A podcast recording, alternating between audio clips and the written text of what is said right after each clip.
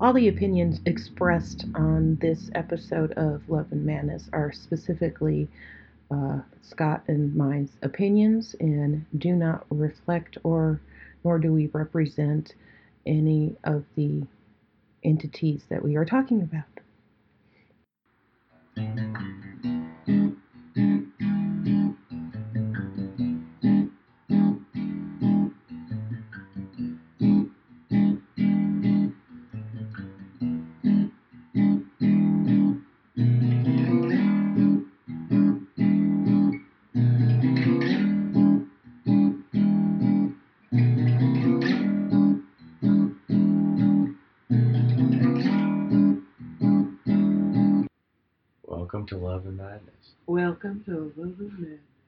Normally, Janelle gets to say that. Yes, that's She's, you know, but I got a new contract. I get to say stuff now. For once. You weren't before. For yeah. once, I get to talk. And I'm gonna tell everybody what you do to me. oh, yeah, no, well, if Well, you I want mean, to. Maybe I we mean. have to classify it on Amazon under erotica. you, you guys probably hate us to some degree, but you listen anyway. It's cool. Yeah. It's cool. We don't care. We're gonna get some advertisers someday. Maybe. Who would our advertisers be? Uh, Just, just throw anything out. um, Adam, what is it, Adam and Eve? or- Adam and Eve. Yes, Okay. there you go. Well, um, And, um, Camel cigarettes.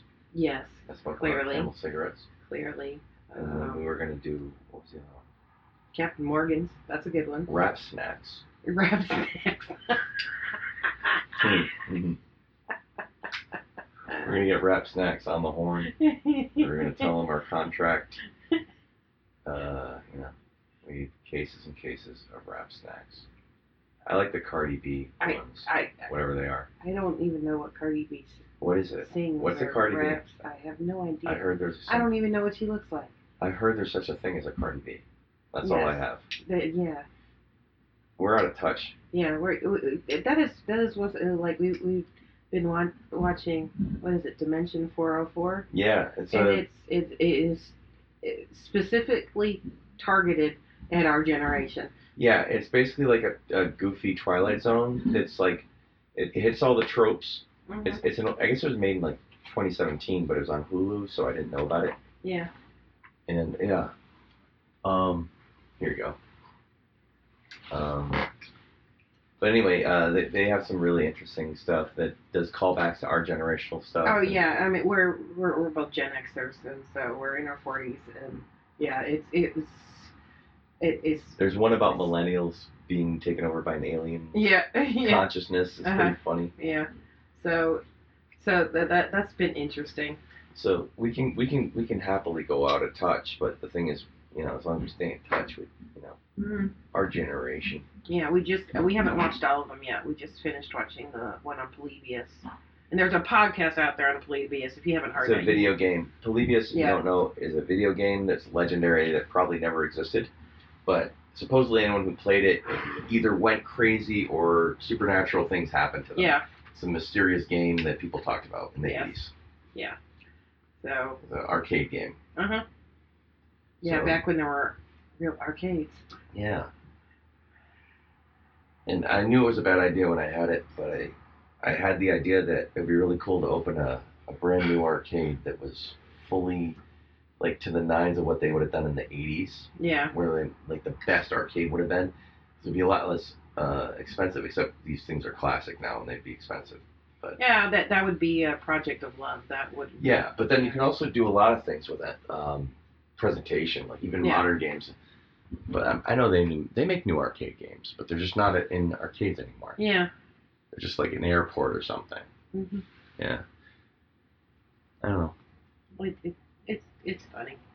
The show's good, Yeah. Yeah, we're we're enjoying it. and they do the the cheesy like announcer voice at the Mhm. beginning with the sarcastic little comment that's a little bit like Mhm. like the guy with the the shades at the beginning of the murder show. Yeah. Well, I forget. See, old people. I'm an old person. It's that guy. You know what I'm talking about, yeah? You know the guy I like? What's his name? David Caruso or something? No, no. no. That's the guy. That's the guy who did the sunglasses on the Oh show. yeah, oh, yeah. Yeah, um, no. See, look at this. well, no, I'm just I it's like which which was CSI Miami. was it David Caruso? It's Caruso That- something. He was the redhead. He's the redhead. Is he redhead? I thought he was Yeah. like a blonde guy. No, he's a redhead. telling me he's a ginger too? He's a ginger. Uh-oh. He has no soul. Yes, Oh man. but um, that I mean, I never liked the CSIs. Never. I don't understand why there had to be more than one of any of those shows, like Law and Order, CSI. Well, I, I like I, I I like true crime and I like I like crime shows, but the it, it, I I don't know. It's like they go too far with the forensic buffoonery. You know, I'm just Or they like, kind of like BS their way through it, but using jargon that well, I mean, I, I I'm quite sure they they research it well, but it's like all that stuff takes takes so much longer in real life. You don't solve they're like, give me a full like- DNA it- scan on this fingerprint. And it, yeah, Like, it, yeah, and okay. it's, it's not. I, I mean, crime scene in, investigators. It, that that is so far from reality of how they actually do their job. It would take like just, a year to do a case, wouldn't it? yeah, It's like you watch those shows where they talk about fore- like forensic files, I think, right? yeah, They show a little bit more of the real things. Like we were Yeah. working on it in April, we found this. And yeah, yeah, like It July, we, we found out that. And yeah, it's like, okay. yeah. And I mean, well, forensic files is kind of neat because they a lot of the episodes they're talking about the first time, you know, dog DNA was used in a in in a case or Yeah. or or you know they, a lot of those are like groundbreaking case studies that were done but uh, they sometimes it's years before they're like somebody Like, goes they- hey We took a sample in the 70s, and then we got the technology in the 90s. well that or or even just thinking of you know matching up cat hairs or or um gee what kind of uh what kind of uh water what kind of diatoms are in the water in the Diatom- yeah, yeah, you know I, I don't know if that. I think you pronounce it better. It's, I, I, yeah yeah. And, yeah because the apparently those are pretty like, unique where's this to clay? yeah where's from? yeah where's this clay from you know it, it's stuff like that Um, And some of them are funny. Uh, uh, there, there was, there was one that uh, their their lead suspect in a case. I forget a woman was murdered in the house, something like that. Their lead suspect um, was able to prove himself innocent um, because I think he he he found the body or something like that, and so they assumed it was him because of the the way he got into the he told them he got into the house was just ridiculous. And yeah, he did. and yet he did. And it was like he had, he had he had gone over to this lady's house. I don't know if it was his girlfriend. I don't remember the details of it. But the the front door was locked. And so he found a side window that was open.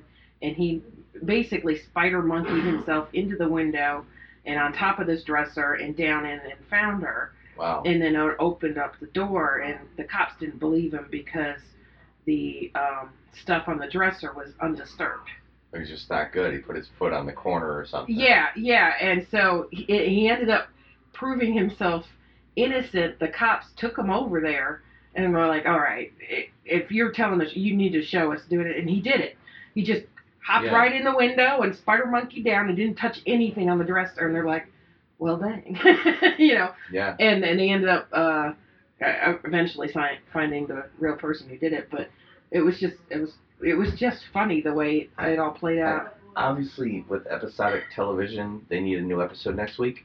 So they don't want to be working the same case and boring people who don't necessarily want to sit there and watch that. They're not necessarily the same demographic that wa- watches Forensic Files. Yeah, Those are the super fans, I think. yeah.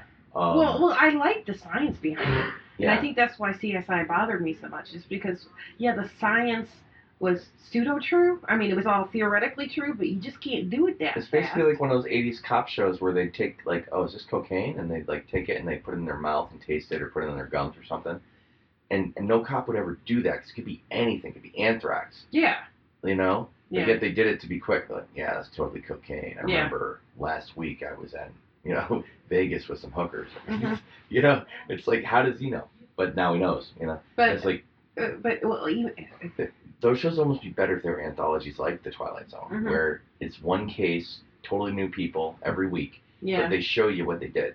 yeah. And it might have taken years, but it's one episode. Yeah, but Sorry. but that's why you know I'll, I, I like a lot of true crime documentaries too, uh, just because it's it's interesting. Like like the the guy who proved himself and innocent is actually his lawyer was amazing, but uh, he had been accused of shooting and killing a girl, and he was at a a Dodgers baseball game at the time. I'm sure I, t- I I'm sure I told you about this, but there's a documentary on uh, Netflix uh, about this this case, and he, he and he found the tickets and everything, but he still couldn't prove he was the one who used the tickets. But he was at the ba- baseball game with his daughter, and he's like, you know, remember there was a camera crew around, and they found out it was it was Curb Your Enthusiasm. Right? Yeah. Yeah, was filming an episode in the same area of the bleachers that he was, and his lawyer went over to the HBO studios and watched like 24 hours worth of Footage. Video. They were recording multiple cameras. Yeah. And everything. Yeah. yeah, trying to find, and they, he actually found uh, the the guy and his daughter walking down the stairs after he'd taken her to the bathroom or to get a hot dog or something, Yeah. and was able to prove that he was at the baseball game just Did as they- he said he was. Did they enhance the video?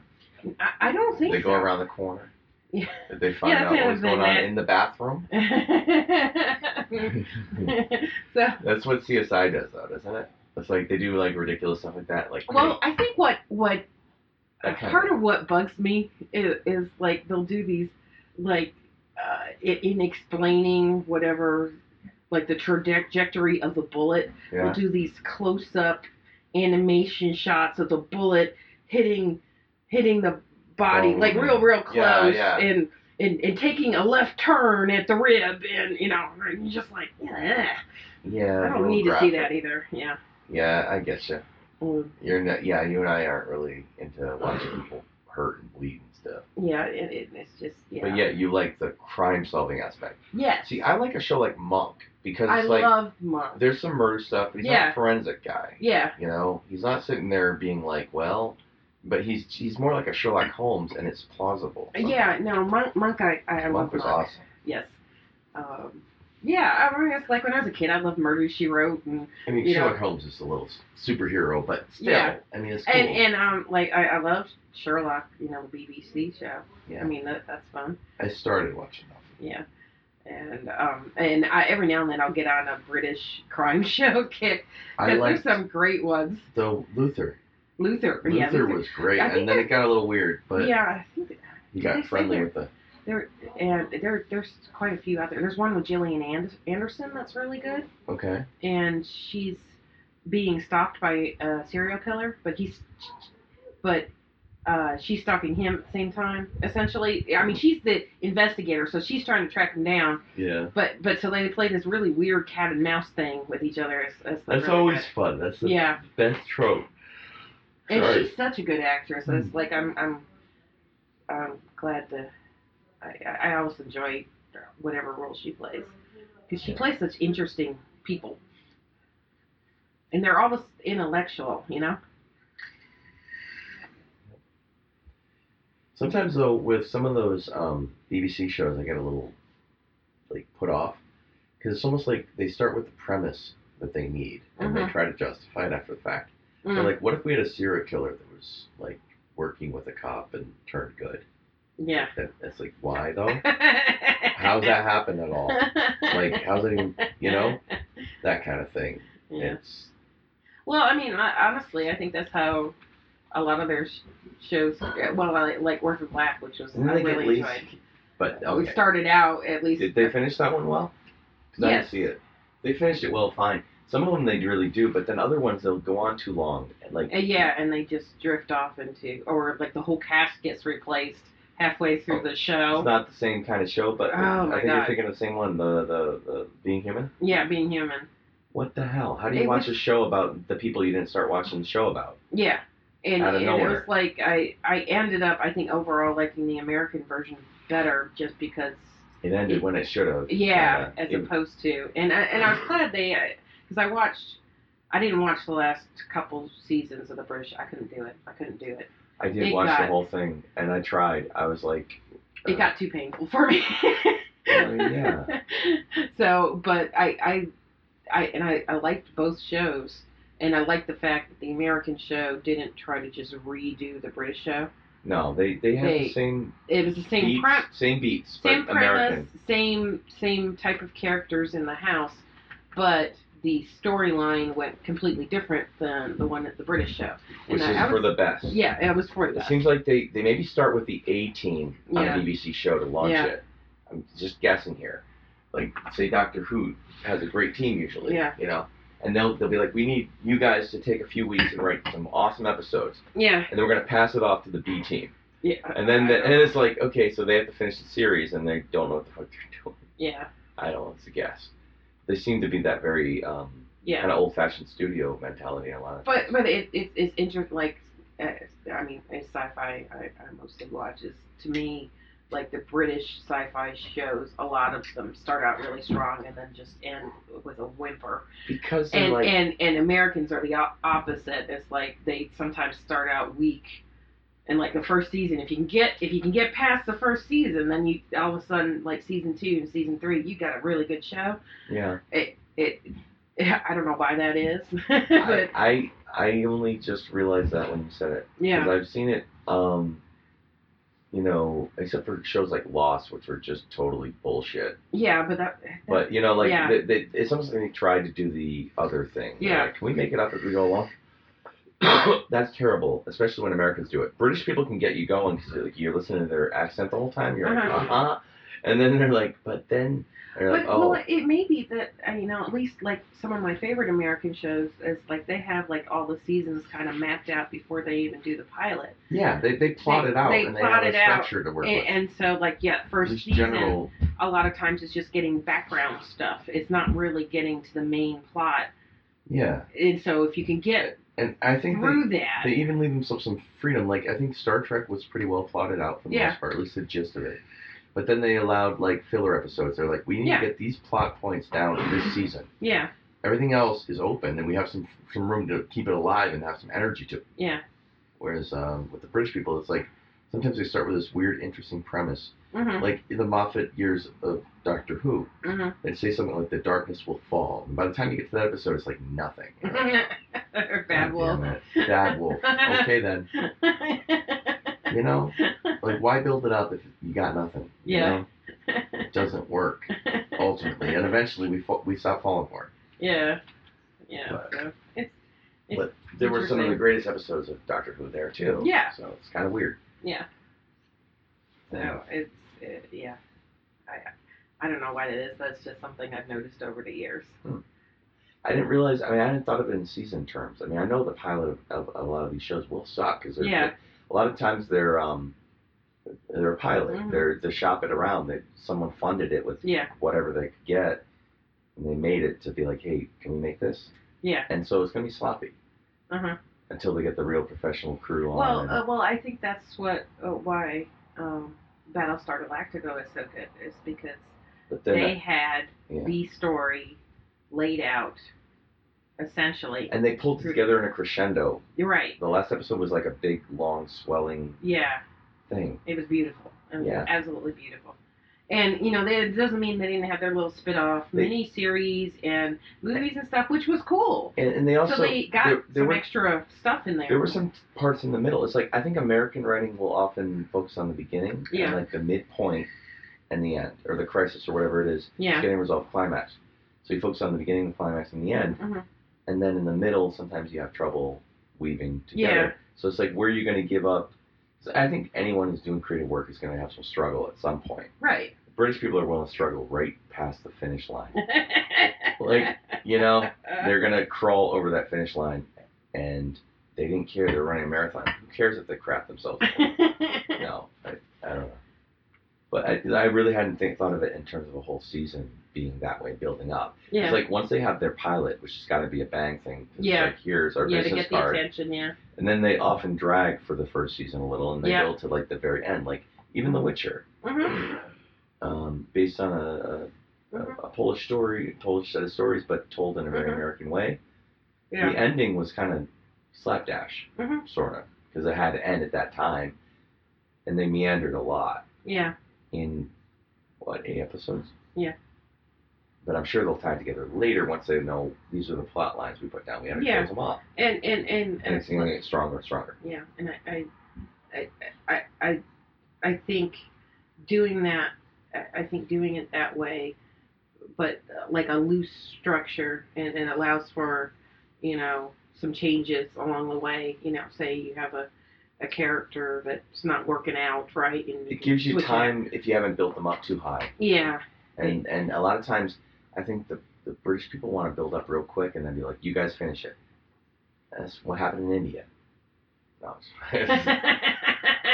Think about it. Think about it. No, I don't know. I don't know. That's it's it's interesting. It's I'm on It's like strong and then diff- quit. yeah, different ways of storytelling. You know, No, yeah. you know. But Yeah. No, no. I, I, we, the house is going well. yes. Right? yeah. Okay, Yeah, segue or something. No. That's not much of one. That's American segue. Just bring it up real quick and see what happens. No, it's like we, we've had a good week in the house. Everybody's talking to each other. Spirits are good. Things are getting done.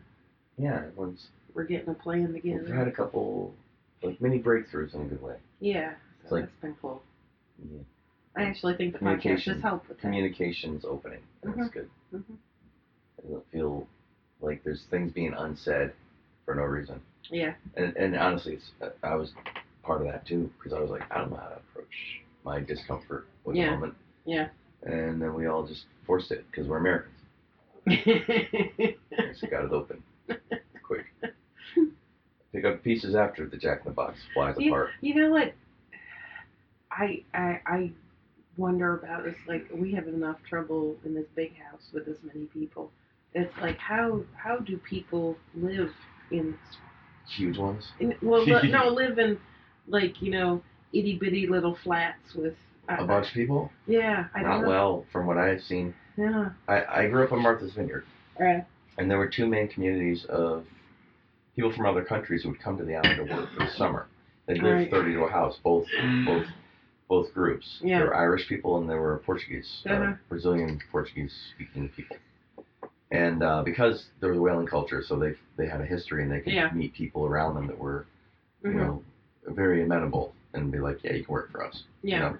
So those two communities would come there, Ireland, and they lived like 20 whatever to a, a house, a whole house that they Mhm. rented yeah very expensive, but there are 20 people splitting the rent, yeah and they sleep in shifts. And they, I always hear when I work with those people, like particularly Irish, because a lot of the, the Brazilian Portuguese didn't speak English. I Mhm. only worked with one guy, and we just talked mainly mm, about how to cook. And we Yeah. learned, I learned as much as I could. Told me a few dirty jokes. yeah But with the Irish people, they, they spoke the same language. I could hear what they were going through. yeah From what I understand, they would fight all the damn time, and they hated each other, but they knew they were getting through it, and they're gonna make like thirty, forty thousand dollars that Mm, summer each, yeah and bring it home. So they just put up with it. Hmm. But then again, I don't know. Maybe a really good leader could keep a house like that together, but how do you?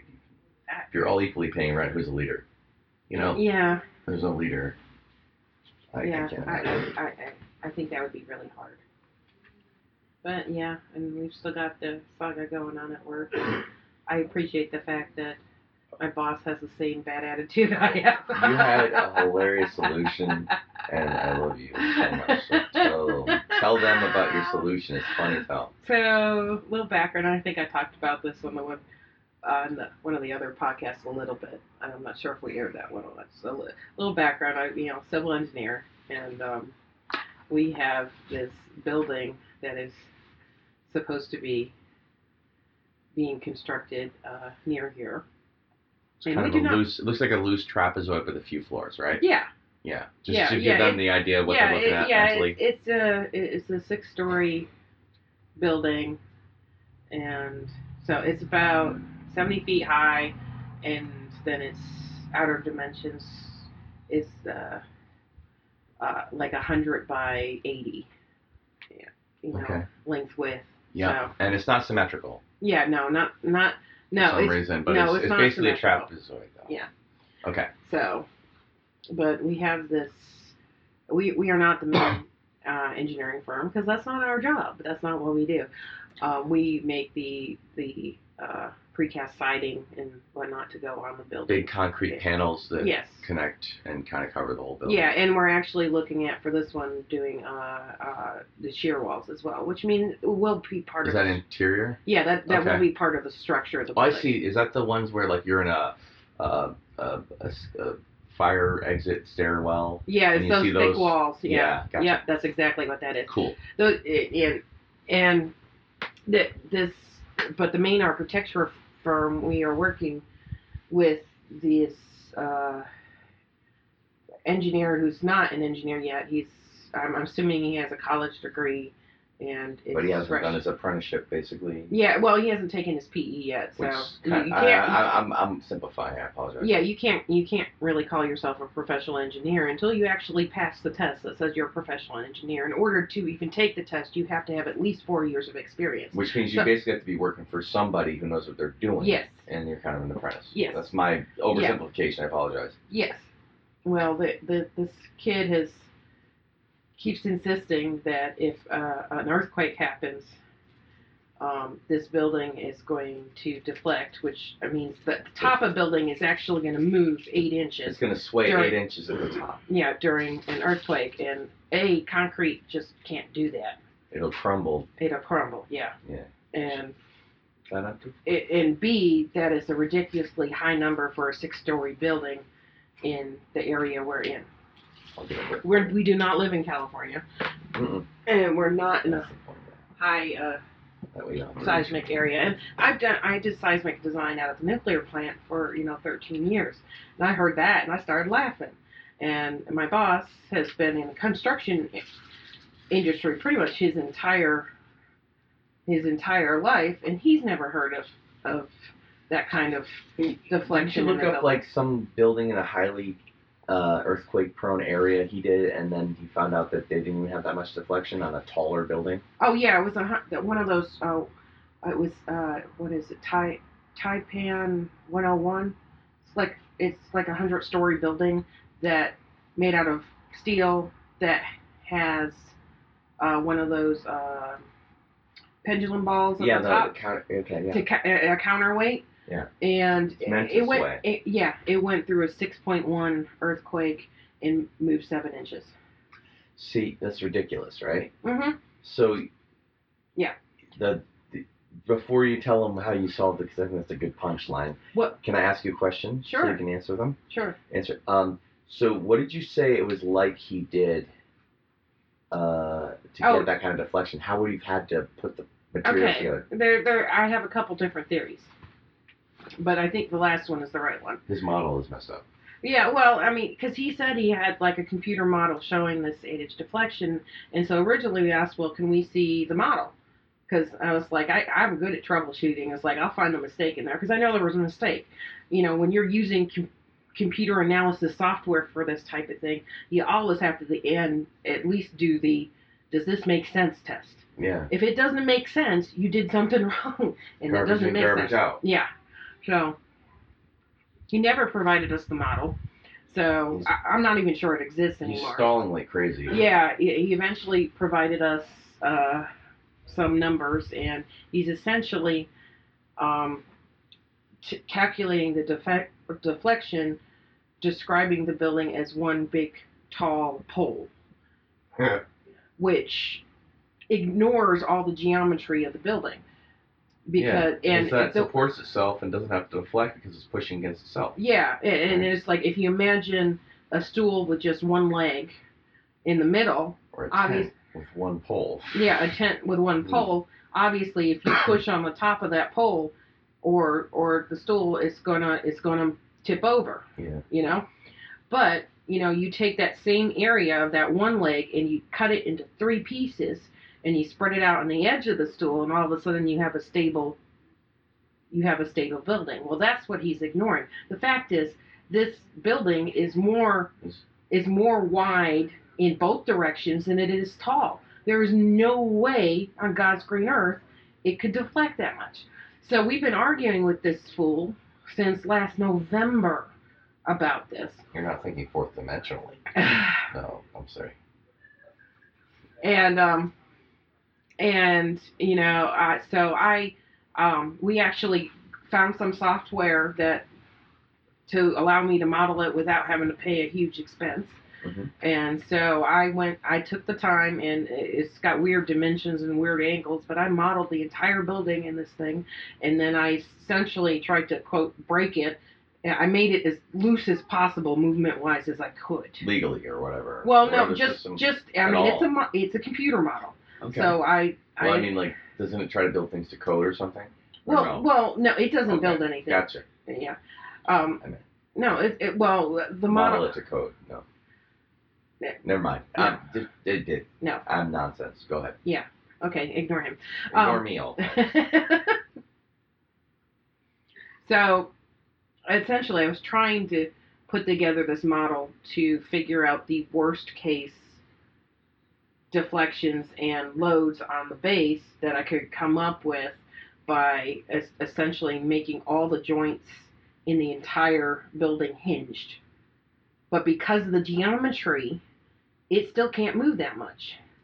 Even yeah, though, I, yeah. I, I get that a Yeah. little, like my layman's bullshit. Mhm. I've seen puzzle traps and stuff where it's a matter of moving the hinges at all yeah, before you can get the thing to even stop being a cube or something. right, You know? right, I get it. yeah. A little. I get Yeah. the gist. Now, in in reality, you know, when you build that building, not all your joints are going to be hinged. Some of them are going to be fixed, which means they can they can they can take moment. They can, you know, they're not they're not they're going to move a lot less. You know. I see. So you build it with stronger materials that can handle not. Yeah, or, you or you you design a you, you design a, a joint in such a way that It um, can other parts move instead of it. No? yeah, well, it Well, no I'm parts gonna shut up. I don't know if I'm no no parts move. That's just it. Okay. it's like the difference between trying um let's see well uh, the difference between well like like in in your leg it's like the difference between trying to bend at the knee or trying to bend in the middle of your calf Okay. it's it's that kind of difference it's like this isn't designed to right, do but that it would crumble before it would bend. yeah right? it, it's yeah That's what I was. That's what I think I was worried about with that. I was. I was asking that kind of question. Like, so these these ones with fixed members or whatever, hmm would they break or would they just simply be strong enough not to move at all? Well, uh, those uh, those joints are generally made out of steel, so they will deform. They because will. steel deforms. Yes. Gotcha. yeah, But that's a permanent deformation, isn't it? Well, Or- yeah, yeah. Yeah. But but anyway, I I purposely designed the building so there were none of those. So they were all like your knee. They all could move.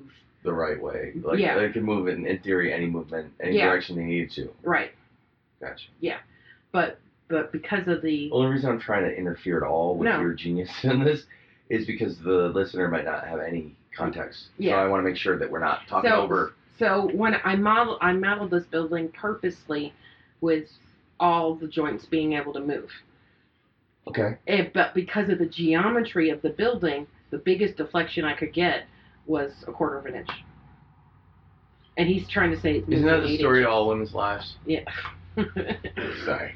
so anyway, after I did this, I sent him my revised loads, and hmm. he came back. Well, I'm still concerned about this. I'm just, and I was like, and now I'm getting that this part is deflecting 30 inches, and Maybe they just want to give him a shot and they keep sending it back because they're like, he's gonna I, get it eventually. I eventually. don't, I, I don't know, I, I don't. Well, Why is their firm putting up with it? I, I well, I, I don't know. I, I, I have no idea. And if I were this firm, I would be very concerned.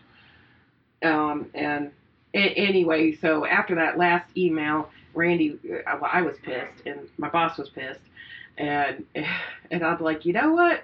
If he really wants all this, you know, it's like I can print out all these He- reports. He's trying to give her the burden of proof is the important part. Before Yeah. we get into the last part there. Yeah, well, yeah, and it's like he's, I, he's saying, don't you prove to me why you're telling me that I can't have 30 inches of deflection or whatever? yeah, it, it's it's insane, He's the and one I'm like, who's making the extraordinary claim, and he's got to prove it. yeah, and but- he hasn't.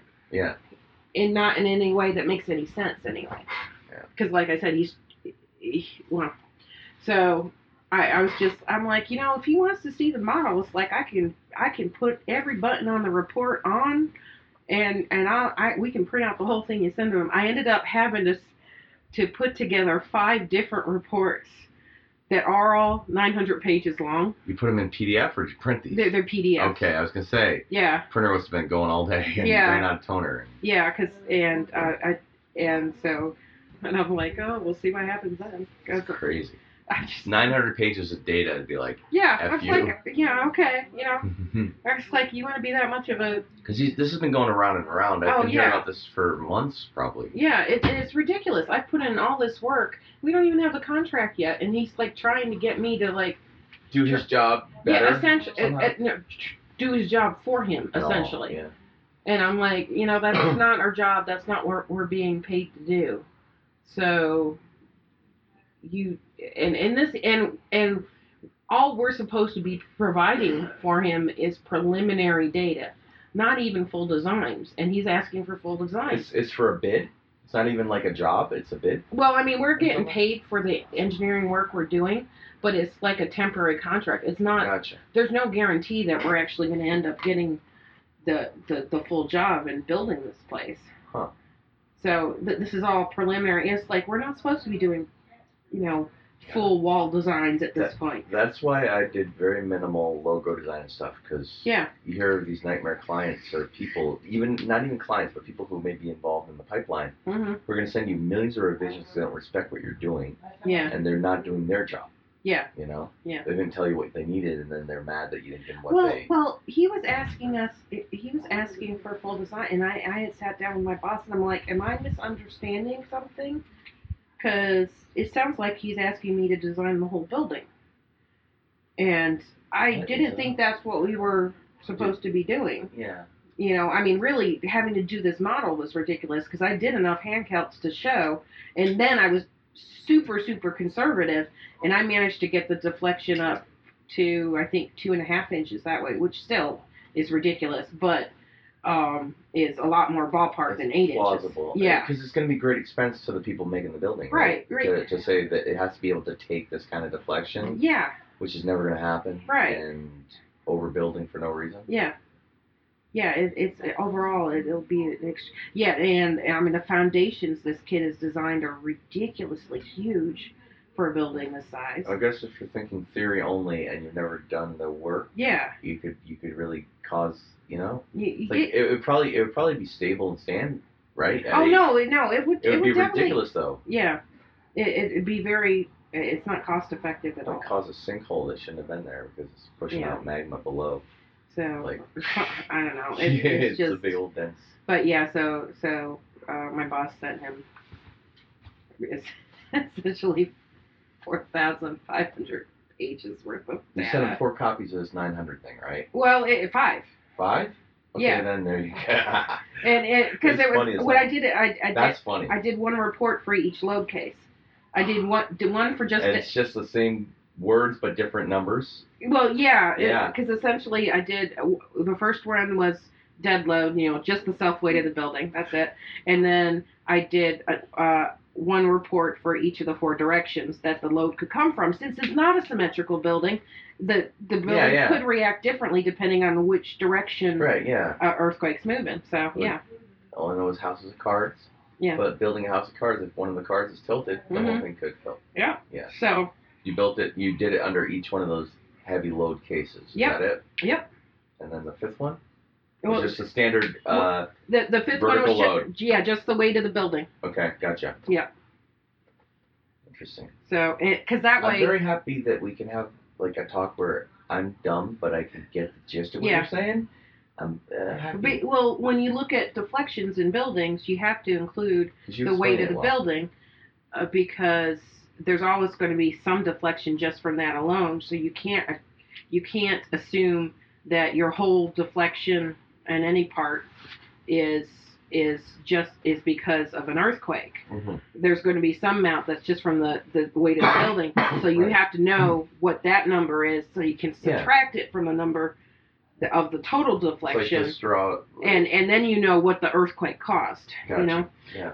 So th- that's just The- useful The information. thing can stand under its own, like on its own weight, Yeah, under neutral conditions, but then there's a limit past that. Yeah. It has to be able to tolerate for Yeah. any additional it- yes, strain. yes. Cool. Yeah. So it that's just useful information to have, which is why I sent that as well. As long as some nice, pretty pictures of what the building looked like, and the model looks like, and where all the supports are on the bottom, and all that. So I was being If you nice. want, I could Photoshop you into them and be like you're smiling with your hard hat on. Because you got shit hard hat. Just like, but it, yeah, it's so it's been stupid. It's been really dumb, and it's like on the one hand, this this kid is clearly arrogant. Uh, the other hand, I feel bad for him because whoever his supervisor is is not doing his job, and that's not that kid's fault, more than likely. I had a really bad. Uh, Thing is, though, yeah. I hate to say this, but I've been just recently in, in a traditional retail workforce. Yeah. A lot of these kids that come in and they tell the boss what they need to hear, and they hold it together long enough to get the boss to believe them. mm-hmm. And then the boss is like, okay, you can handle this, Yeah. and they couldn't handle it. Yeah. You know, like running a keeping a store open, you know, stuff like that. They leave and it, Yeah. they they they know how to t- present themselves well. hmm Well, and honestly, the, the, the thing is, is like if if you're, I think in any industry, but I, I at least my personal experience, um, like my very first engineering mentor was an idiot, and it took me a while to realize he was full of crap. He just talked well, spoke well. Well, yeah, initially, and I and I think they, I don't know why they stuck me with him originally, but it, I was about six months in when I realized this guy has no idea what he's doing. So I'm doing better than him. Yeah, You haven't found out I'm an idiot yet. no, That's good. Yeah. We'll work it out. and and that was Cool. that was back when I was designing piping hangers and stuff like that. And on the hanger side, I mean that that wasn't that big a deal, but he was a pipe stress analyst. And you know when it's, it's the same type of thing. You're you know building computer models to see how pipe's going to react under certain conditions, And, and you don't want it to bend or break or you know Yeah. all that kind of stuff. So part of figuring that out is the way you lay out the pipe. The the hangers are they have Yeah. room to slide. You told me, right? Well, it depends on, on the, what your the purpose The of your type piping of is. pipe. Okay. But but um but yeah, a lot of times piping is is hung in such a way that it can move because it's made out of steel And it's, it's ductile. and it's ductile. So yeah, it, Oh, you said it right. I, I only read it. but um and and but it the pipe won't break, which is your ultimate goal. Okay. y- you know so you purposely will put turns and bends in the pipe to allow Give it a crimping spot, maybe. well no not I to give it a crimp you don't want it to crimp I, I, I, I, I, I'm an idiot, but I meant like you. Never mind. Bends actually make them stronger, don't they? Pipes. well well yeah the the the reinforced. yeah the, the bends are reinforced Gotcha. but what it does like say imagine you ever you ever built a building out of like uh plastic straws No, I mean I've seen. or or like a structure out yeah, kind of, kind of. I did sixth grade thing, ish. Okay. But but you probably did way more than that. Okay. Well, um, imagine you just- you took uh, a couple uh, plastic straws and you cut them up into say two inch pieces, Uh huh. and then you made a shape of like a C out of them. Okay, Okay. so you got a straight piece across, a straight piece down, and then a straight piece across again. Okay. Now, because those inches are only two two inches long, you squeeze on those two open ends, and what's going to happen? It's going to probably bend, like, or you're going to get a crimp in the straw, right? Oh, because it's two inches. It yeah, because it's only two inches uh, to push it together. Oh, together. I see. I see. But you make those legs longer. Those and you can curve it. yeah, you can you, you say. Gotcha. yes. You keep them the full length of the straw, and then you squeeze down on the ends, and you don't get a crimp in the straw because there's enough room. There's enough length there I for see. it to bend. It can bend without bit. folding. Yeah. That makes sense. So that's that's kind of the idea about laying out pipe. Is like you want to lay it out in such a way that you can allow for those movements without crimping or breaking the pipe. Gotcha. So Um. Yeah. This is not a, a dismissing thing, Uh-huh. but I have a fun thing to say. okay. it may not be funny now that I announced that it was fun. Okay. It's about laying pipe, Uh huh. right? Uh huh. And it's about uh, two inches, I think. I don't remember. I lost it. okay. I love you. Thank you for sharing. No, no, no. I just we, we, we were going deep on engineering talk, Yeah. which is I mean that's our second podcast. Is you you Yeah. explaining the, the physics. What? Well, I mean that's fine. I was just explaining that. This isn't no, it's not criticism. I was just saying. well, I was just explaining why it, the the ge- It's once again Right. the geometry. The geometry of the pipe makes a difference. Yes. And That's what they always say. And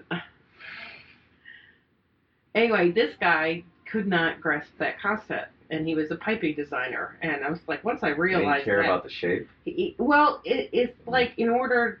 Sometimes, if you've got like a long length of pipe and you're getting like big stresses in the pipe, you will purposely put a loop in there to alleviate some of the stress because it allows it to Gotcha. move.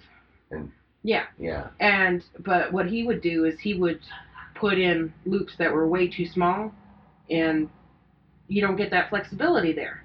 And I'm like, "Hey, how long have you been? Uh, he he'd been doing piping design for 20 years, and he didn't know that.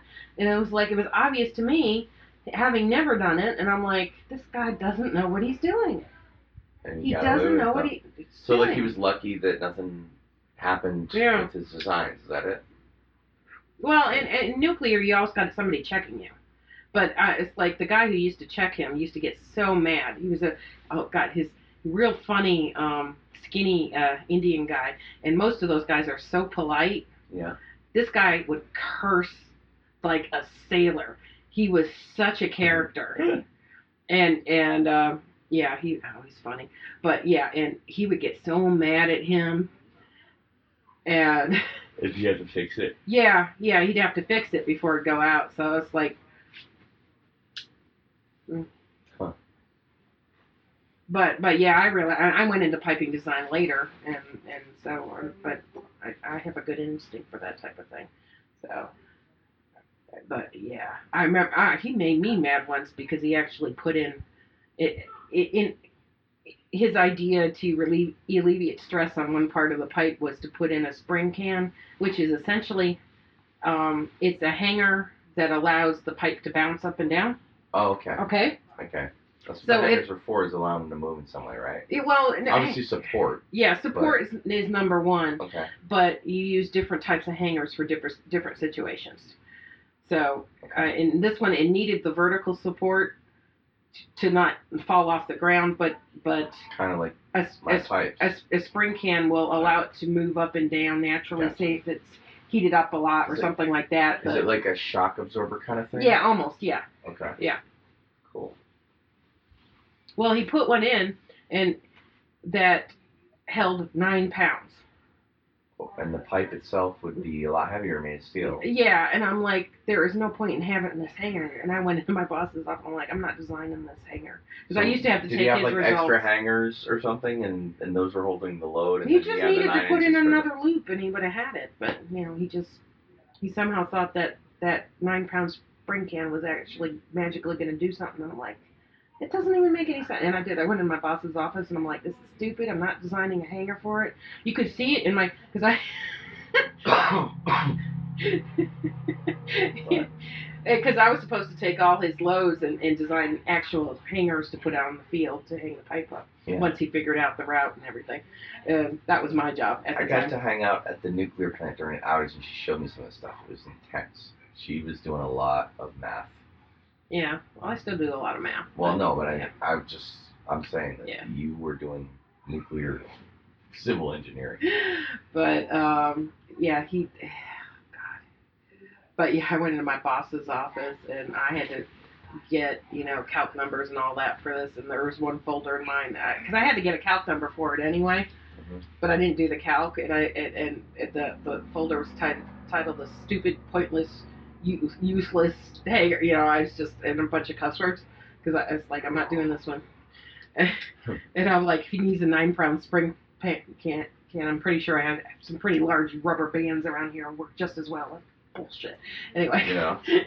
So what happened? Did he was he there the whole time? Did he retire from there? or- Uh, you know, eventually he got he got laid off, and actually called me seeing if I could get put in a good word for him down here.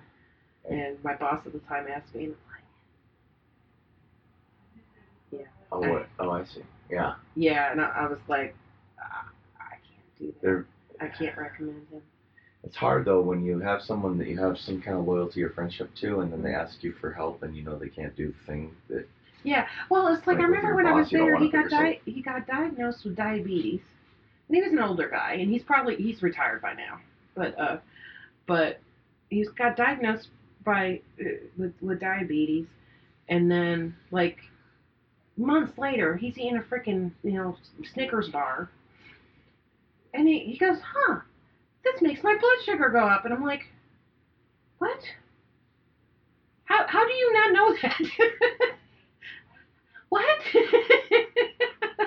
I've had those kind of moments. I say, like you know, you know something intellectually, like it's not healthy for you. Like my cigarettes, I know they're not healthy.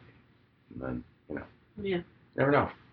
So but uh, yeah, it was just yeah, and and it turned out that like the very first outage I went on, I had to follow him around, and he had me sketching up all this uh, piping in the reactor building that we were going to need the information on later. I found out, at, and I picked up that that was the most radiation I picked up the entire time I worked at Duke. And, and what something he built. well, no, it was like we were in the reactor building and we are sketching up piping that we're going to have to cut and move because of the job we were doing.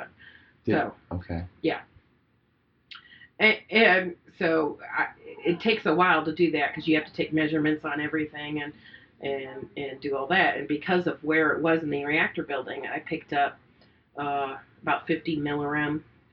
Which I mean, like if you go for an X-ray, it, it's more, it's less than an X-ray. Okay, Right. it's not Did It's they have not- a total like? Uh, did, did they tell you your total that you've taken? Oh yeah. I mean, pilots and stuff are prone to illness because of that stuff, aren't they? Oh yeah. Yeah. No, they they limit you to a certain amount a year, and then anytime you you want that information, you can you can go get it.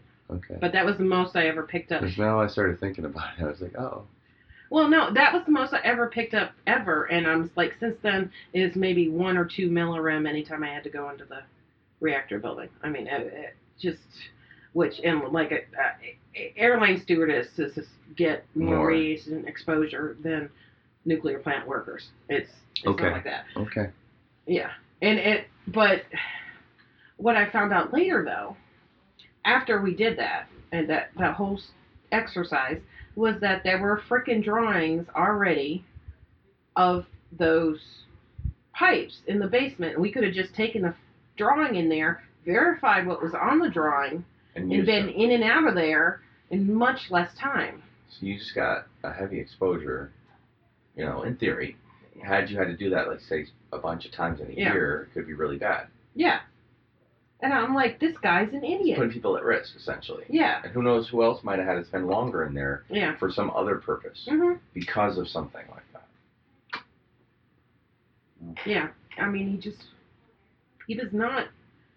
Uh, yeah, he, he uh, it it Stupidity. Yeah, it was. hurts people. yeah, and I mean that was in my first six months on the job. I didn't know what I was doing yet, and it was and later. you were you were trying to keep the job probably, and you were Yeah. willing to do whatever they asked. Yeah.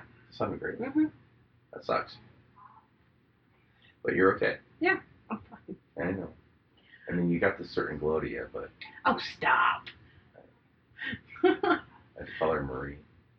Ah, like Curie. Yeah. Uh huh. Yeah. Right.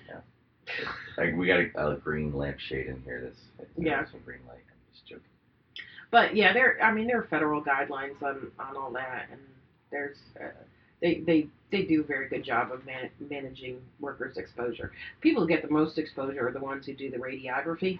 Which is uh, spectral Uh, analysis kind of. Or? um, they uh, essentially take pictures of metal on a molecular level to see Okay, if no, there are any. I, I talked to an Yeah. Air Force guy who had to do that stuff. Yeah. They had to test the, the microfissures and stuff in different types of fractures would occur with different types of stress, and they know what they had to do. They could anneal it sometimes. Yeah, Other times they had to do Yeah. other things. yeah. Well, they. are fascinating. I talked to him for like four hours because Yeah. he was hanging out at my friend's house. Mm-hmm.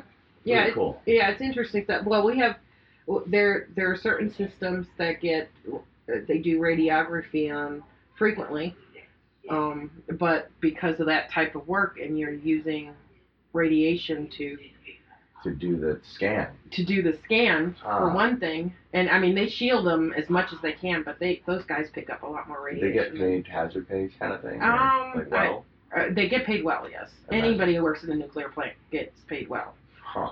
um, they, they, they don't want. Uh, unfortunately, it used to be they didn't want unhappy workers, and I was like, I ran into one of my old coworkers today at work, and you could see the tiredness in his face. And I've heard rumors from other people that they, you know, like the engineers now are on call twenty four seven. Yeah, we, And they we don't saw get- one of your former coworkers today, Yeah, yeah, and and he seems like he's worn down a lot. yeah, and, and apparently they just had an outage, and he only got thirty day outage, outage, and those thirty days he only got two days off, and then rolled straight into a Keowee outage, and so he was What's on the night. difference? What are we talking about? Keowee? oh, Keowee is uh, the um, uh, the uh, the hydroelectric plant that's attached Oh, I see. to. So he's working in Coney. both places. Yeah, well, people who work at a Coney also work at Keowee. Gotcha. I mean, power plant, power plant in general. With some Yeah, well, I mean, they're right next to each other, and Mhm. Keowee is part of the nuclear plant's backup power. Gotcha. I didn't. So I didn't see you there, so yeah, yeah, I, I didn't really work at Keowee much, um, but um, but you could have. yeah, I could have, Gotcha. and and uh, yeah, and he he was essentially on night shift for six weeks, and he's got two small kids, you know, Yeah. and uh, night night shift for six weeks, and he had gotten only two days off. And the thing is, I mean, it's and also going to put us. horrible. Uh, it's none of my business. I'm not going to speculate. It's like it puts a, a, a damper on a lot of things in your life when you work. Late, Yeah. Late night. Third shift is when they do outages a lot, right? Like people end up having to be either on.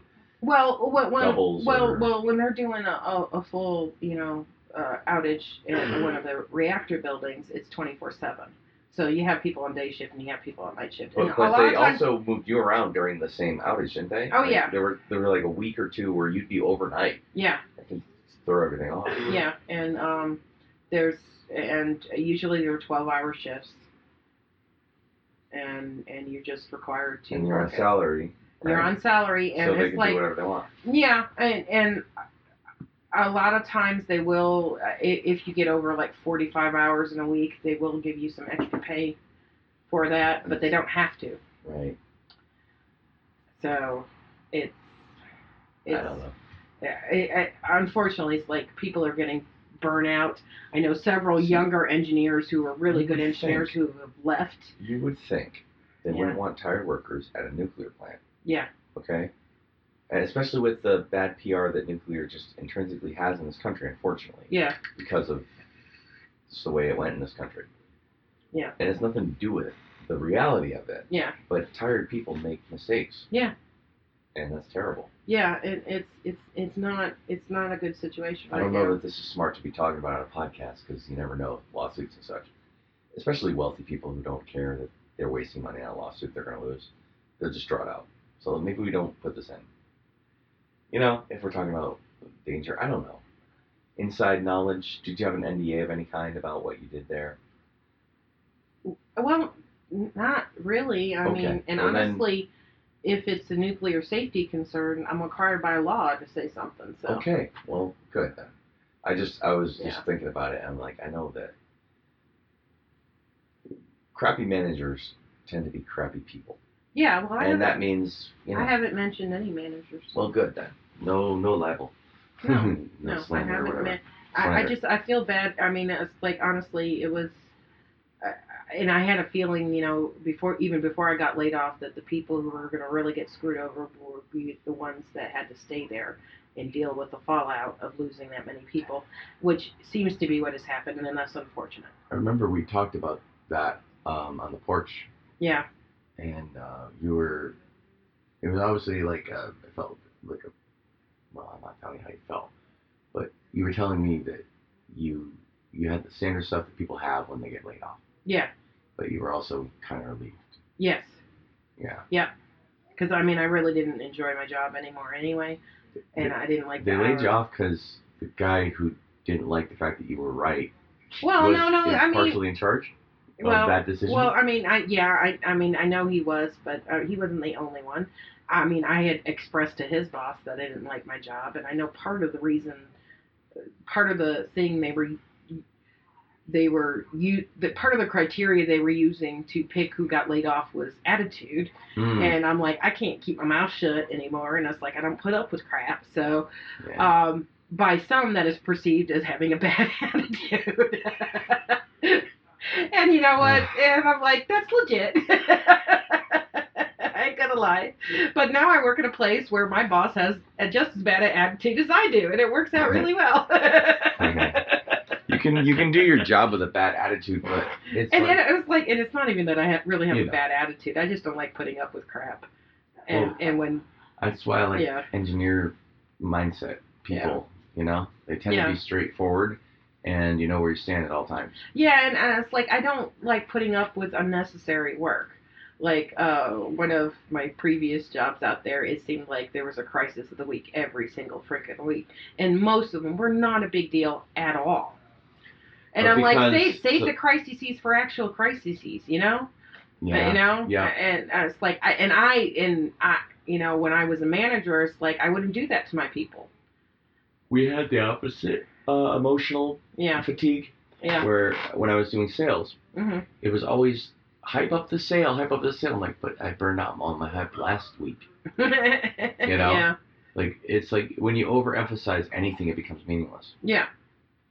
Yeah, it, it, it it's it's a, a the boy who cried wolf. And there's there's a limit to how, like say, panicked you can get over something, Yeah. or or how enthusiastic you can get. At any given time, there's a limit. yeah, And if you go right from zero to ninety instead Yeah. of you know up to a maximum of hundred, you've only got that much more. A- and and the thing Left. is is that you know when when you've got when you're an engineer you're in that type of field or well in any type of field and you have experience you you can discern How big of a deal it is. yeah based on just looking at it to begin with You're like, okay, And- we have and- and we have we have two days to figure this out real quick. Yeah. At worst, right? yeah Yeah. you know and and if it's like no that's never mind I, I know that's going to be fine that can wait till tomorrow i'll write it up hmm so that we have it identified and whatnot but it's not it's not going to shut anything down. Mission critical versus not. yeah exactly. Kind of then you know let us go to bed and go to sleep. Hmm So we can come back Don't and fix treat- it right. yeah don't treat every single single problem that comes up like it's the end of the world and it has to be solved immediately. That's just not fair to people. And and that's It, it, it de-emphasizes the real emergencies as Chicken Little. yeah Yeah. and it burns your people out it yeah, burns your people even, out even if it was like a little more serious, um, it's hard to understand that when Yeah. you've been that hype. Yeah. You know, like over and over you burn Yeah. out. And and so yeah, when I was a manager, about half my team was in their sixties. You know, I had one guy that had a heart attack on me, and another one was having panic attacks. How did that work? A heart attack? No, it was at home, but oh, I see. but he had been so stressed out by the job that was not helping him. Right. And so I did. Uh, I, I would purposely de-escalate things that upper management would escalate. Yeah. and act as a stopgap. And it, and a lot of times, if it was stuff that I could just do myself, I just do it myself and let leave my people alone to do their jobs. You know, and uh, but you know, then I'd get called me out. Why aren't your people here this weekend? And I'm like, because the problem keeps changing every week, and until this other group figures out what the problem actually is, I'm not going to have my people working overtime, being all stressed out when they're going to have to change their design next week anyway. I actually said that to an upper Yeah. manager, and he's like, "What?" And I'm like, "It keeps changing." You know. Yeah. And I was like, I, "Yeah, I, I won't waste people's time. I value people's You- off time." Can we can we can we segue that to like your Yeah. everyday life here and stuff? Yeah. You everything she's saying is how she treats everybody. She values people's time, and um, she also tries to make sure that we can be efficient when we're doing something. We don't waste our energy on duplicating effort. Yeah. It's something I really respect about you because I hate duplicating effort, and I've done a lot of that myself when I was alone trying to figure something out, Yeah. and I didn't have anyone to bounce it off of. I'm Yeah. like, let me try all six possible Mhm. Full 14 page documents Right. and see what happens. Yeah. But it's a waste of energy and effort if you can work smarter, and you like to work smarter. Yeah. And and you respect other people, and their you know like Mhm. you don't abuse. I don't know whatever, but but you get what I'm saying. Like Yeah. you're an all around. You're very consistent Well, all thank you. across, I try to be. and this is a positive. Yeah. total positive. Yeah. I um. Yeah, that's just kind of the way I, I I think I've always looked at things. It's like if I if I if I can find a, a, a smarter, more efficient way to do something, I'll do that. And it's Eh, like but I won't. I, you know, honestly, but I won't make fun of somebody for doing it differently than me. because maybe they're looking for something else than yeah, you want. or maybe Yeah. they have a different way of thinking about a, a problem, and theirs might take five times as long as mine, and that But maybe you, maybe you do get a feature out of it. Yeah, You know, yeah, like their weird way. yeah. So, It's cool. but yeah, I, I respect. It. I was like, uh, I I used to tell the kids, you know, there's there's no wrong way to make a peanut butter sandwich. But there is. Clearly. According to my ex-husband, there is because I got a 30-minute lecture on that one, but that was funny. Well, um, if you make it upside down, the jelly soaks through the bread. yeah, apparently So- I don't know. You're screwed. That was one of my. That was one of my. Uh, unless it was a funny story, but I'm not particularly proud of my behavior during. I that. am. Uh, yeah. Well, I'm sorry. I, I might as well tell the whole story. I wasn't there, but she told me the story. I was proud of her. Yeah. Well, uh, uh, you know, my ex-husband. It, I don't. We were going to a church picnic, and and um, I was making peanut butter. It was. I don't think Kyle and Alex were even born yet, so it was just me and, and Keith and Daniel, and I was making a peanut butter and jelly sandwiches for part of our picnic. Yeah. And I, I, I forget which is the correct way and which is not the correct way. Uh, you either put the jelly on first or the peanut butter on first. I don't know why. Uh, The only logic I can imagine would be the jelly hat can't be on the bottom. Because if you have Wonder Well, I think it had to do with double di- like he didn't like the double dipping. well he didn't like the peanut butter being contaminated by the jelly or the jelly being contaminated by the peanut butter if you use the same knife So separate but equal. Something like that I think but Uh-huh. I, I don't remember anyway I ended up getting a 30 minute lecture on the proper way to to make a peanut butter and jelly sandwich and you can tell it stuck with me because I have no idea what the proper way is still to this day I don't know anyway I told you. No. And and you see, I don't even remember that. So I'm kidding. like, I, I tease her about this kind of thing so, because it's funny, but she's she's right. She's right. so anyway, I was highly irritated, as you can imagine, at getting a lecture and making a damn peanut butter and jelly sandwich. This is why And and we get to the picnic and and uh, we're we're sitting down. We have a blanket laid out, and you know it's like all these other people around and our friends and whatnot. I take a bite of my sandwich and I and I go, oh my God, Keith, you're right. It does taste better if you put the peanut butter on first, like that, really loud and sarcastically. Mm. And um. Oh no, really? If you said that though, he's wrong. No, because like okay, so if you get peanut butter into the jelly, you know what happens? Yeah. Gross. Actually, no, other way around. Jelly goes into peanut butter. It gets hard. I- I don't know. I don't know. I don't care. Doesn't matter.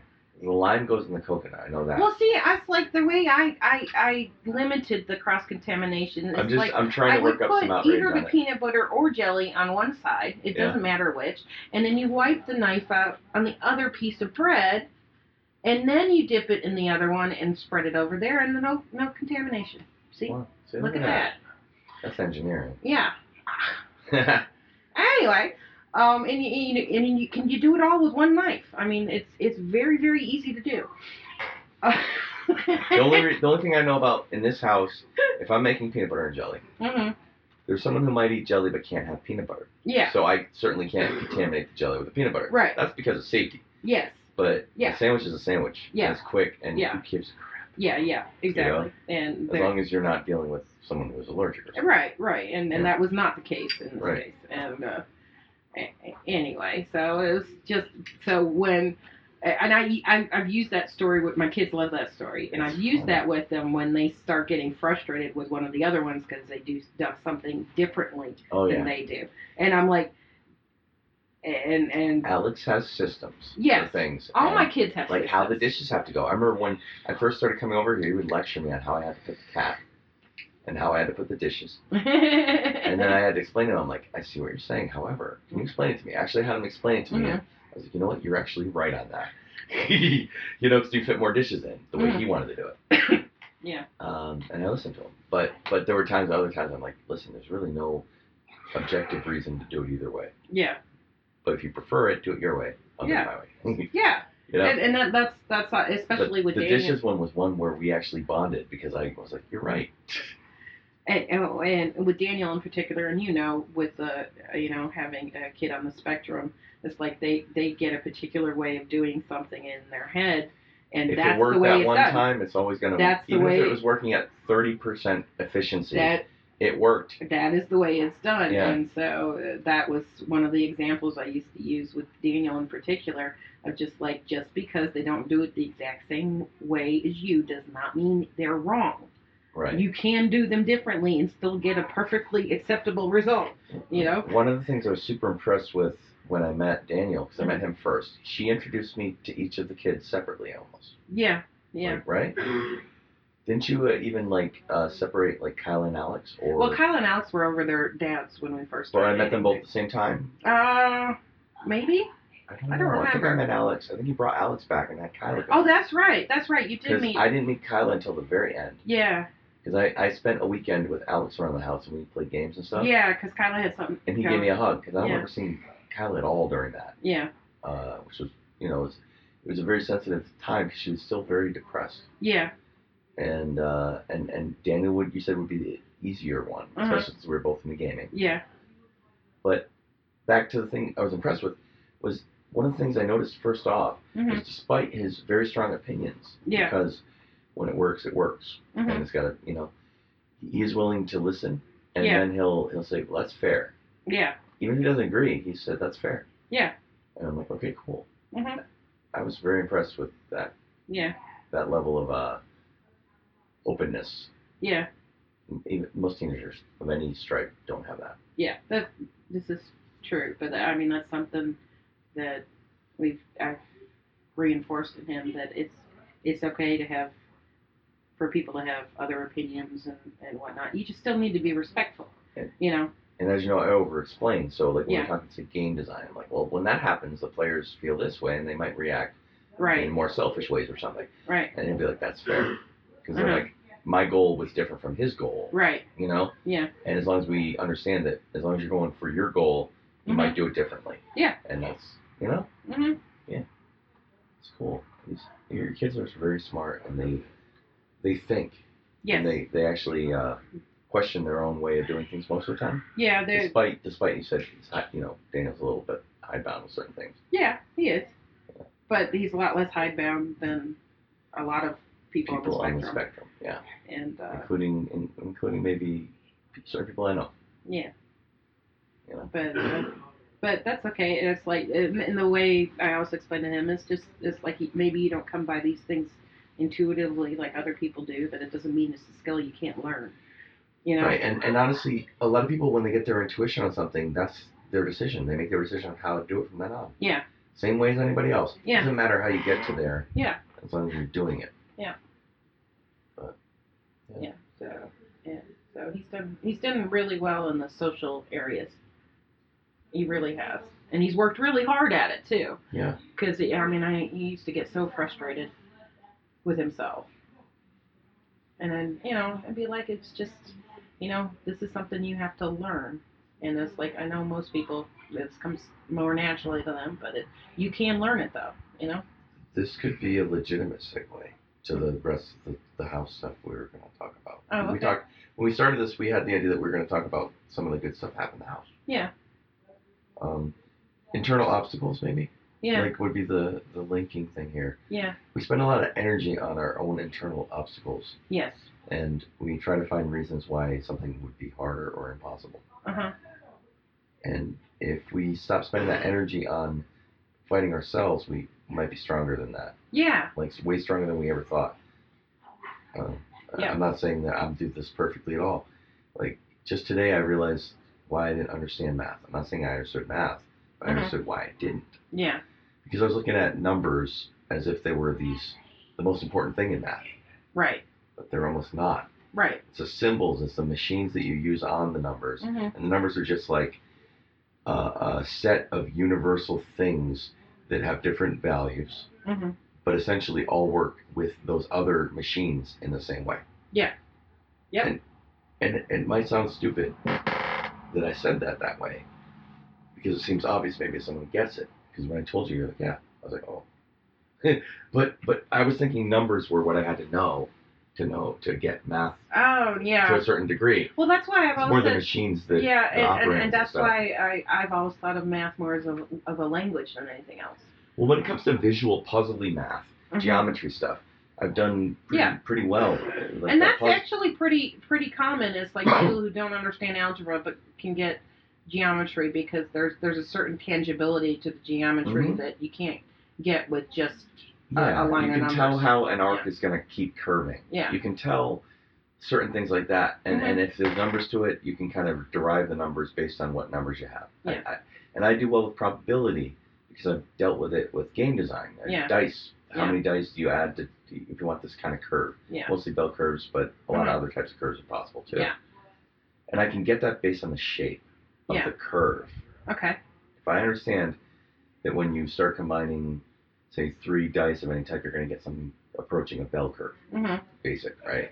Then there's always ways to invert that bell curve, say, hmm and make it more probability of the outlier events if you want to a crazier game. yeah But that's easy and visual. yeah But when it comes to like taxes or or accounting, I'm like, uh, no clue. Yeah. Sorry. no that's fine I just wanted. It was cool because I noticed that for my even myself.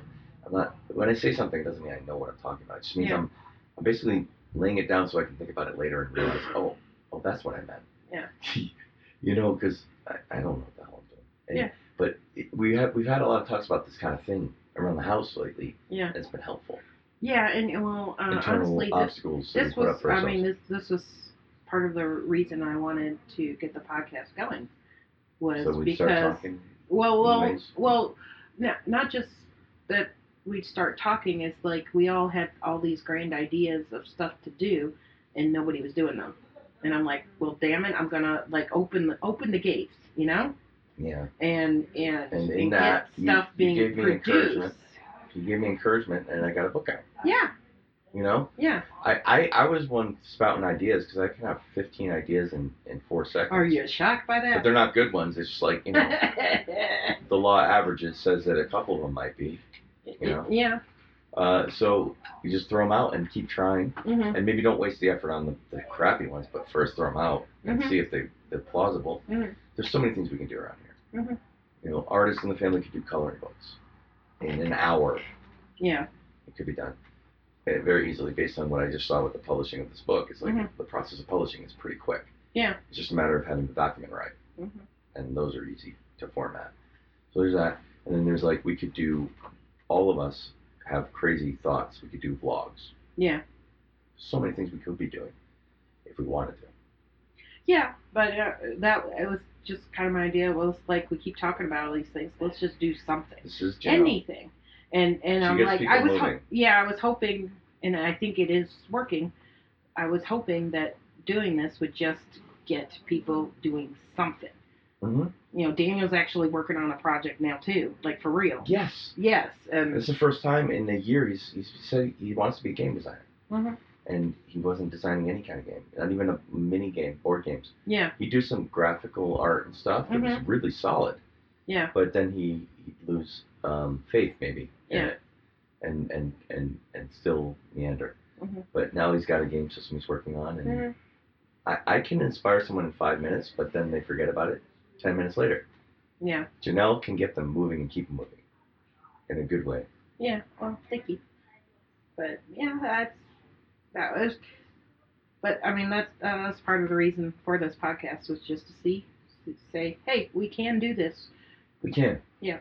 And, you know, it's just, any any group of us can do a lot. Mhm.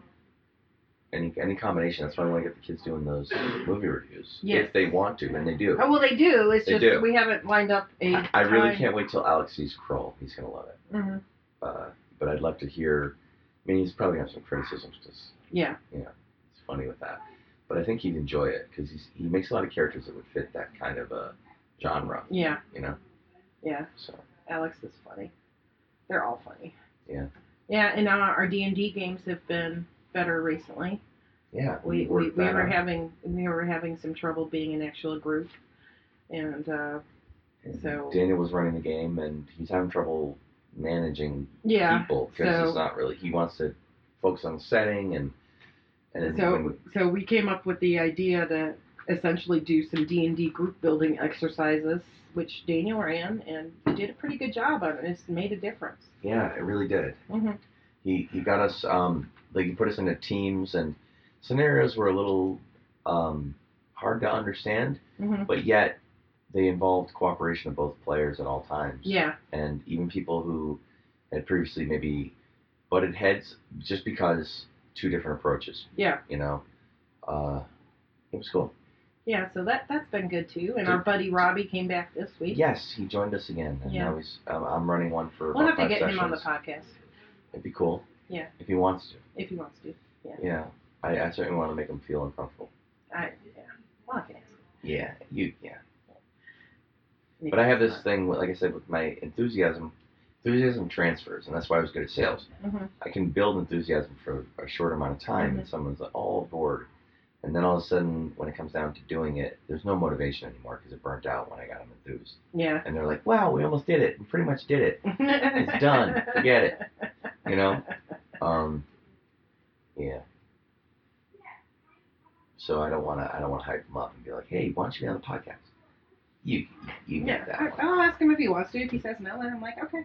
Yeah, It's that's the great thing about you too, is that you're able to take that like at face value to the right degree. Hey, you know? yeah, I'm, I don't take that as a personal rejection. My dad was a salesman though, and it was ingrained in me that like first no is never the no. So Well, I, I work on that on, internally because I know sales is not the way to approach life.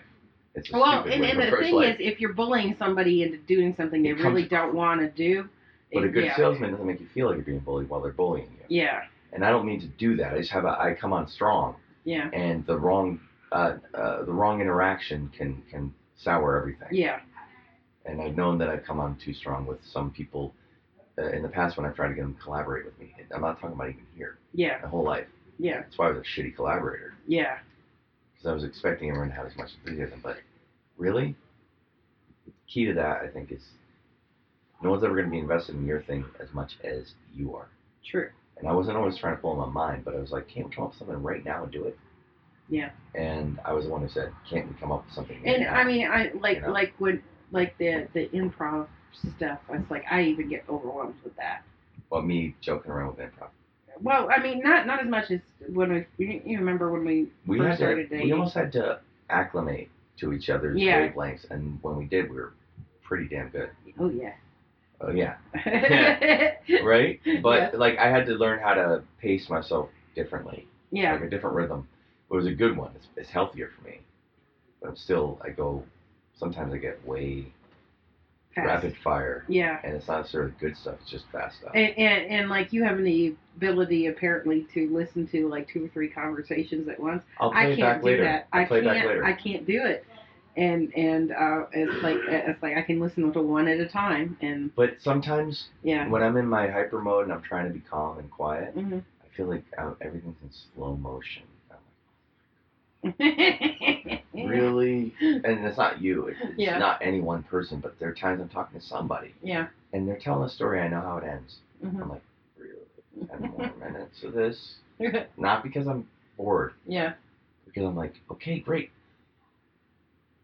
next part of that you know Yeah. and, and it's like not because of Oh, I, I get. well, whenever i'm on point i'm not always on point i can be fast and not on point believe me but there's times when i'm on point i'm like i get it Yeah. And here we keep going Yeah.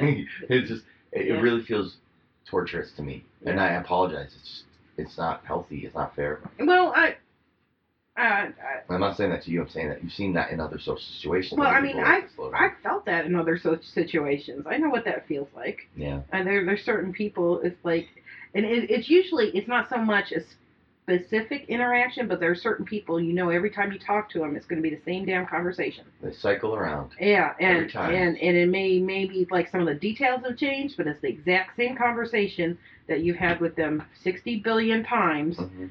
and you really don't want to hear it today. My thing too is I have a very uh, short attention span, and I like to retread ground too Yeah. much. Too much. Yeah. Like I like new stuff, yeah, like uh, I mean, so uh, I don't have patience. To Well, and that I think story. that's why I, I sometimes get frustrated with people. It's, it's like they're struggling, and I mean, I, I- it's the same. I, I do the same thing, so it's not like I don't do this myself. Mm-mm. But- I'm gonna I'm gonna point out the distinction of that later. Okay. You're better than that. Like it, Oh. you know, my great grandmother would always tell me about the sale she got on dented cans, like every week. yeah, I Well, need it that is like conversation every week. my mom, my mom, every time she would come to visit, would complain about the finish on some of the pa- pots and pans being ruined Mm. because he put them in the dishwasher One time. eight years ago. Oh yeah. you know, and and then she always complained about the coffee. It didn't matter what coffee I got, she always complained about it. She get it checked Every off the list and then single time she visited. And and that's like I remember one of the times she came up, she started complaining about the dishes, and I'm like, Mom, you complain about this every single time. It's not going to change the finish of the the the pans. That's you're It's, great it's with that acceptance of, of the reality we're in right now, moving forward. Yeah, yeah, and, and and I'm like, they've been that way for eight years. They're not going to change. Do we have to complain about this every single time? And I'm like, and while we're on the topic, just bitch about the coffee now, get it out. And she and she didn't even realize she did that, but she did. you you we, we talked about how you have that wonderful machine that you built or factory or whatever for Uh-huh. processing an emotion Yeah. where you empty out the old one and then you put the new emotion there and you're not holding it anymore somehow Yeah, it's amazing it's like a, a three card monte kind of thing it's crazy because we talked about that yeah, yeah, yeah, but then there's a couple things that you do that are very effective yeah. you know, you, you're thorough, right? So when we talk about my mind going too fast to be useful, sometimes Okay, um, it's just hyper, almost manic. yeah, Um, but I'm not manic. It's yeah, just the speed I go. yeah. Um, you and I cover same kind of ground.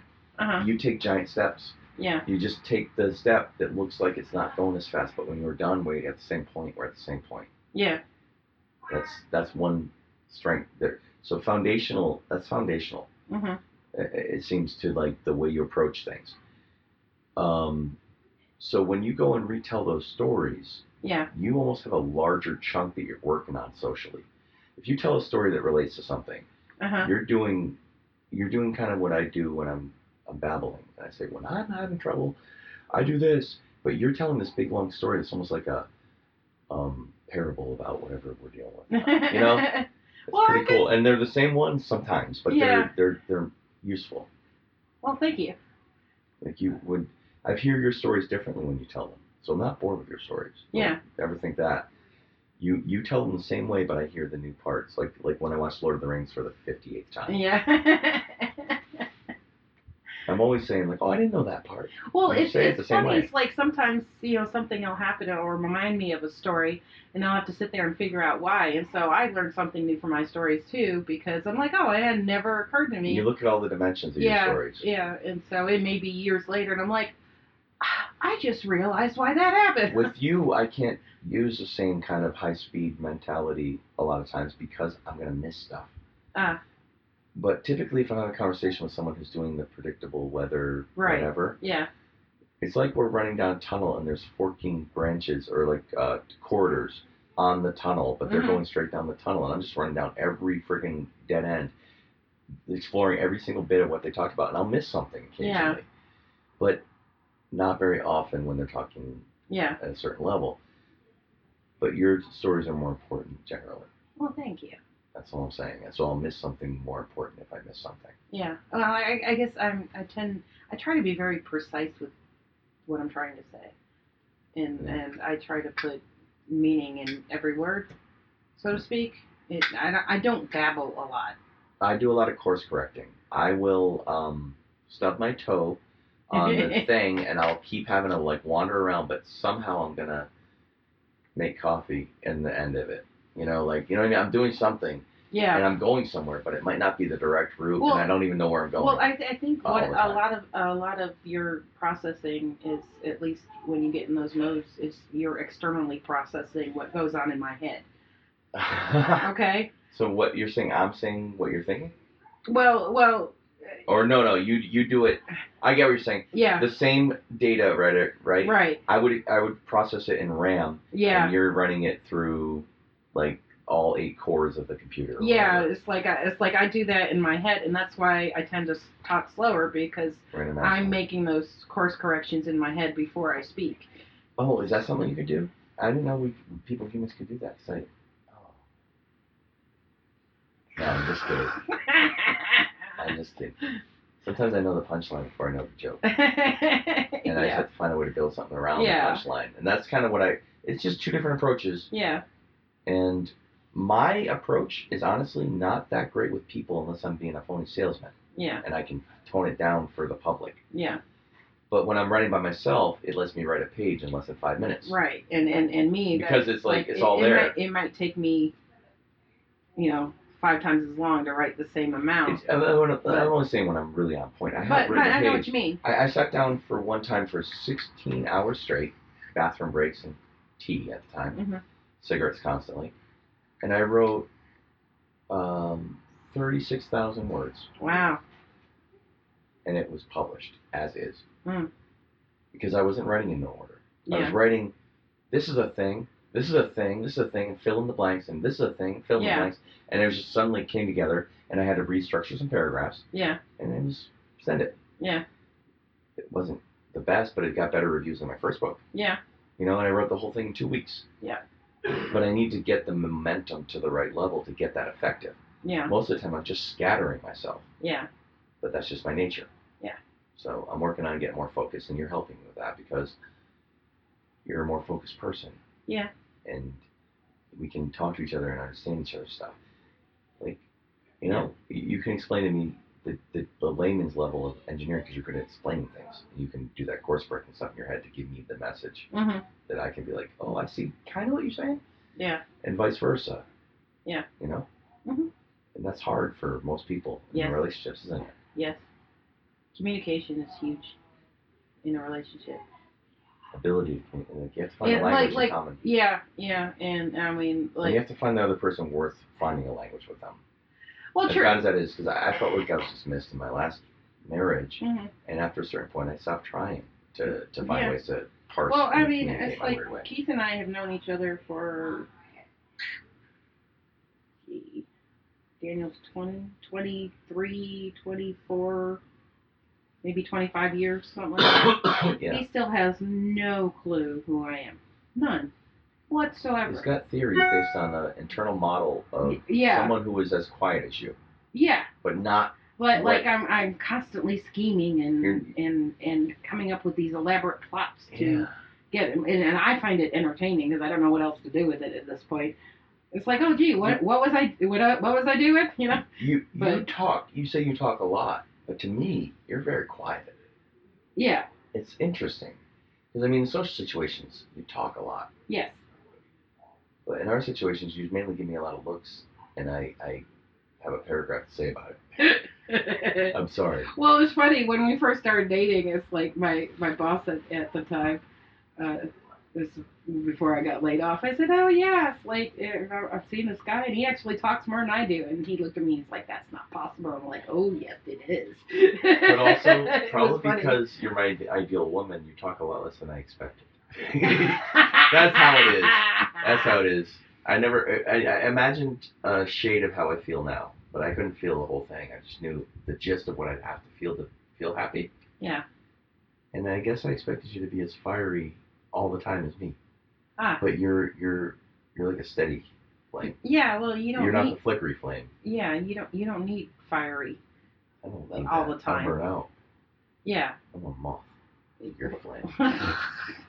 well, You're just flicker, flitting around. no, no. all that dust you, you you need the groundedness. You know, I do. you do. If I don't have something orbit, I'm in trouble. Yeah, and and and that, that makes it. And me, on the other hand, I find your your energy and your enthusiasm inspiring, and uh, it it helps me because.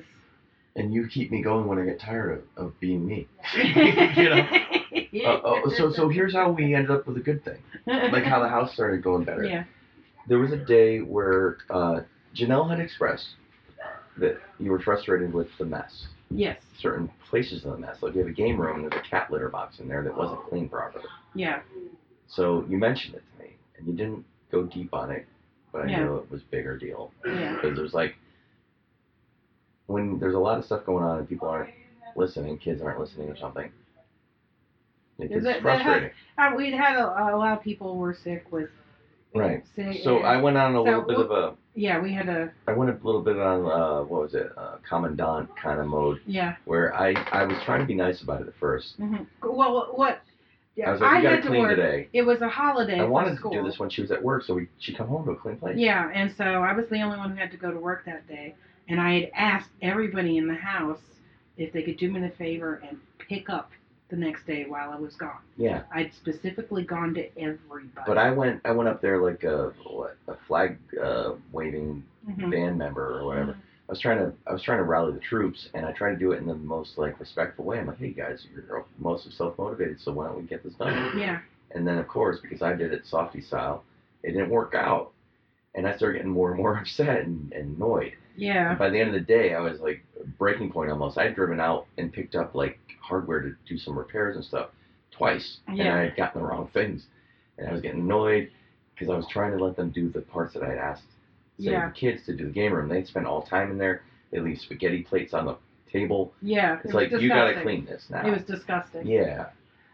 And uh, and so I got frustrated, but because of that break, Mhm. we were able to open the doors to communication around the house, Yeah.